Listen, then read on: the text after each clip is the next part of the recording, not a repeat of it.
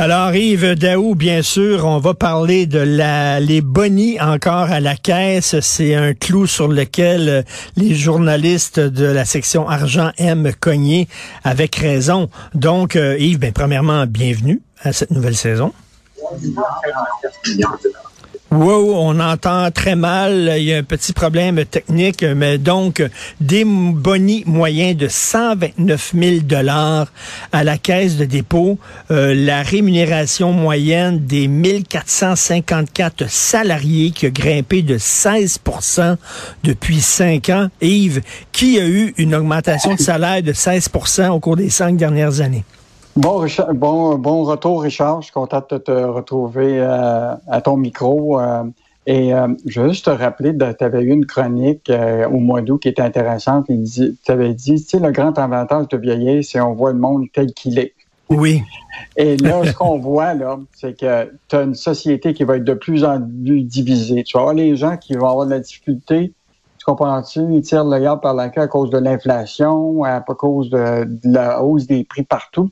Puis de l'autre côté, tu as euh, des dirigeants qui se payent des bonnies puis des salaires euh, importants. Alors, notre journaliste Sylvain Larocque s'est mis à gratter le rapport annuel de 2021 de la Caisse de dépôt. Et imagine-toi, on a découvert qu'il avait mandaté, embauché deux firmes pour procéder à une amélioration du programme des bonnies. Et là, ce qu'on s'aperçoit, c'est que eh cette bonification-là, elle a, fait bondir de 13% par personne les bonnets octroyés à la Caisse en 2021. Donc, la prime moyenne atteint 129 000 pour investir. Ils ont versé 187 millions à 1400 salariés de l'institution. Puis en plus de ça, la rémunération totale moyenne euh, est désormais 350 000 par salarié, en hausse de 16 euh, par rapport à il y a cinq ans. Écoute, là, la Société d'État a répondu, ah oui, mais on fait ça parce qu'on est en concurrence avec les banques, etc. Mais la, réalité, là, c'est que c'est plus un service public travailler à la caisse, c'est celui qui va gagner le plus d'argent. Ben oui. Ben oui, on n'a pas à compétitionner avec le secteur privé, là. C'est, pas ça. Et puis, premièrement, la question, qui se pose, c'est est-ce qu'il mérite ces bonnies-là? Est-ce que, effectivement, la caisse a une très bonne performance ces temps-ci? Ben là, euh, tu sais que le, dernier rendement, c'était extrêmement difficile. Hein? C'était une baisse de 7,9 là. Euh, alors que Teacher avait fait euh, beaucoup mieux avec une petite progression de, quelques pourcentages parce que tu sais que les marchés ont, chuté. Mais là, évidemment, ça, c'était le premier semestre, les six premiers mois. Là, on va voir le reste de l'année. si la caisse va se, va se récupérer. Mais il y a demeure pour moi là, que la hausse des salaires dans le secteur financier, là, c'est, écoute, c'est, c'est, ça atteint des limites incroyables. Puis je te rappellerai là, que la Caisse n'est pas la seule à bonifier tout son programme d'investissement Québec. Là, l'année passée, là, ils ont augmenté les bonis de 7 à 9% des salaires de base. Euh, écoute, dans le cas des vice-présidents exécutifs, les primes peuvent atteindre jusqu'à 52% du salaire. Euh, donc, euh, hein. on, on, dirait que le, quand c'est l'argent public, là, on dirait qu'il n'y a pas de limite. Mais il faut que tu regardes le reste de la société aussi, où ce que ben les augmentations de salaire sont pas énormes. Les gens ont de l'inflation, puis ils tirent. Leur, les gens, là, aujourd'hui, se posent toutes sortes de questions. où ils vont couper pour pouvoir euh, arriver, tu comprends-tu? Donc, on a comme... C'est comme... Il y a deux mondes. on mmh, vient mmh, encore à mmh. cette idée là, que tu vas avoir une classe de gens qui vont vivre l'inflation ne les touche pas, la grande majorité où est-ce que l'inflation va les toucher. Ben, tout à fait, Yves, c'est comme une aristocratie. Les autres, ils vivent protégés dans une bulle de verre, ils ont des bonnies. Euh, quoi qu'il arrive dans l'économie, tout va bien pour eux autres. La bonne nouvelle en économie, c'est bien sûr le tourisme au Québec qui se porte très bien. Moi, je suis allé euh, cet été, à la fin de l'été, je suis allé dans le Maine, à Kennebank, voir les Américains. Alors, mais ça a l'air qu'eux autres aussi viennent nous voir. Je veux juste te rappeler, là, on en avait parlé, Richard, c'est que le gouvernement du Québec, avant le début de la saison d'été, avait lancé une grande campagne publicitaire au Times Square à New York, euh, en France, en Ontario, pour être sûr qu'on puisse aller les, euh, les attirer.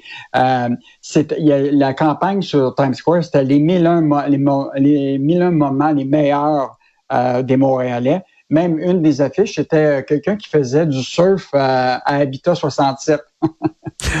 bon, c'est sûr qu'ils n'ont pas mis les cônes oranges puis tu surfes à travers les cônes oranges à Montréal.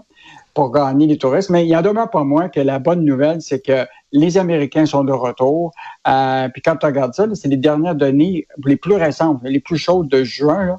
Euh, il y avait 273 000 euh, touristes étrangers qui sont arrivés au Québec.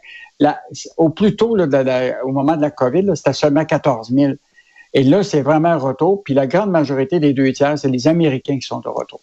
Euh, donc, euh, quand même, bonne nouvelle. Euh, évidemment, il y a eu des festivals, il y a eu évidemment le Grand Prix qui va se rajouter à ça. Mais ce qui est intéressant, c'est que les touristes étrangers, on dirait qu'on on concurrence toutes les autres provinces du Canada. Les, touristes étrangers vont pas nécessairement en Ontario, ah, en Colombie-Britannique. Donc, on était les grands gagnants de, de, de, cette bataille-là pour attirer les, les Américains. Donc, hmm. quand même une bonne nouvelle. Puis ben, ils auront la chance d'aller euh, voir le, fameux anneau que, tu adores, l'anneau de Gollum. Je ne sais pas si l'anneau attire encore les gens. D'ailleurs, euh, est-ce que le tourisme apporte bien à Québec aussi? Parce que moi, je me dis tout le temps, si j'étais américain, j'irais pas à Montréal, parce qu'il y en a plein de villes comme Montréal aux États-Unis, des Pittsburgh, puis il y en a plein. Euh, j'irais à Québec, parce que là, c'est vraiment différent. Mais ce qui est fascinant, c'est à Québec, ils ont réussi à attirer plus d'Ontariens. On dirait que hmm. les Ontariens ont été fascinés par Québec, alors que les Américains ont été fascinés par Montréal. Euh, donc, euh, mais tu sais, on se dit tout le temps, euh, c'est important parce qu'il y a des retombées économiques. Quand les Américains viennent ici, là, bon, c'est sûr qu'avec la différence de dollars, mettons que ça leur coûte 35% meilleur marché de venir ici. Et aux États-Unis, actuellement, je connais des Québécois qui ont été dans le Maine. Là, écoute, les prix sont exorbitants écoute, avec le dollar, puis tous les prix là, pour euh, mm, mm. Des, des, hôtels euh, tu sais, vraiment minimum, là, beaucoup trop cher. Euh, donc, les Américains, là, quand ils viennent ici, en, en profitent. Puis évidemment, là, on va voir avec toute la campagne de promotion qui a été faite là, pour, pour l'automne. Tu sais que le Québec est très favorisé pour la, la ce qu'on appelle les, couleurs de l'automne du Québec. Mhm. Euh, donc, euh, moi, je pense que c'est, euh, tu sais, des fois, on cherche des bonnes nouvelles, ben, en voilà une bonne. Et en terminant rapidement, la pénurie de main-d'œuvre, écoute, tout le monde m'en parle. Le plombier qui, hey, j'ai fait venir un plombier faire débloquer mon lavabo. 300 pièces faire débloquer un lavabo. Aïe aïe. Aïe aïe. Alors lui, il disait aussi qu'il y avait plein de pénuries de main-d'œuvre, il manque de plombiers dans son entreprise et tout ça. C'était, tout le monde en parle cet été de ça. Ah, mais en fait, l'idée, c'est que je pensais en allant en vacances, euh, que en revenant, euh, euh, que tous les problèmes seraient réglés. mais ça n'a pas l'air. La pénurie de, de, de, main-d'œuvre est partout. Et on a eu un bon texte ce week-end, samedi, avec Hélène Schaff. Là. Écoute, les jeunes ados là, sont fortement sollicités, tu comprends-tu, pour compenser la pénurie de, de main-d'œuvre. Et ça inquiète beaucoup de gens. Écoute, ils sont de plus en plus jeunes à se retrouver une job à travailler pendant l'année scolaire. Hmm. Écoute, hmm. les, tu sais quoi, 51% des 15 à 19 ans avaient un emploi en 2021 comparativement à 37% en Ontario.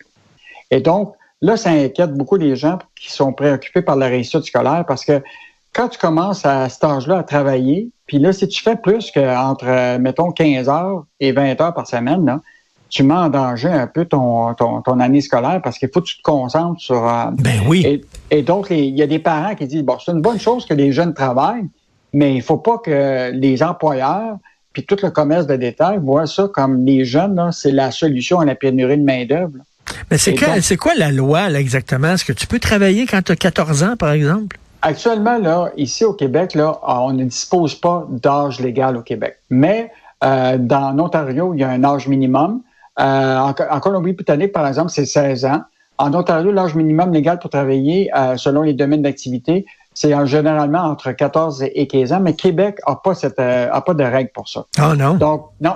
Donc, il y a beaucoup de gens qui disent que ça devrait être le, cas, mais je pense qu'au-delà de l'âge minimum, la question, c'est le, le, bon sens. Les parents doivent s'assurer que, si ton jeune qui est ado au secondaire, il travaille 15-20 heures par semaine, là, euh, mettons que c'est sûr qu'il ne consacrera pas beaucoup de temps à ses études. Mon fils, mon fils me sortit ça, 14 ans, il veut, il veut se trouver une job et je veux travailler. Il dit, non, non, non regarde tes mangas là, que tu achètes, je vais te les payer, là, tu restes à l'école puis tu as des bonnes notes. C'est ça, mm travailler à 14 ans. C'est ça. Euh. mais là, les employeurs, il va falloir qu'ils s'assurent que c'est pas la solution pour régler la pénurie de main-d'œuvre, puis ils devraient avoir des limites sur euh, le nombre d'heures que tu peux accorder à un jeune de 14-15 ans. Là. Euh, mais c'est facile, tu sais, tu manques de monde, Tu dis, hey, toi, es-tu capable de me rajouter un, petit 5 heures cette semaine? Ben, le petit jeune ben va dire, ben oui, il va, il va le prendre. Et, euh, mais c'est quand même une question que, que, les parents et les employeurs euh, doivent euh, vraiment réfléchir. Est-ce qu'on doit donner 15 à 20 heures à des ados qui sont en, pleine, en, ben pleine rentrée scolaire? Gros, gros enjeu, mais la pénurie de main-d'œuvre, on s'entend, Richard, on, tous les deux, on reste de s'en parler. Euh, ah, c'est fou. Pour un, pour un bon C'est complètement fou et c'est un peu partout. Merci beaucoup. Toujours un plaisir de te parler. On se reparle demain, Yves. À demain. Bonne journée.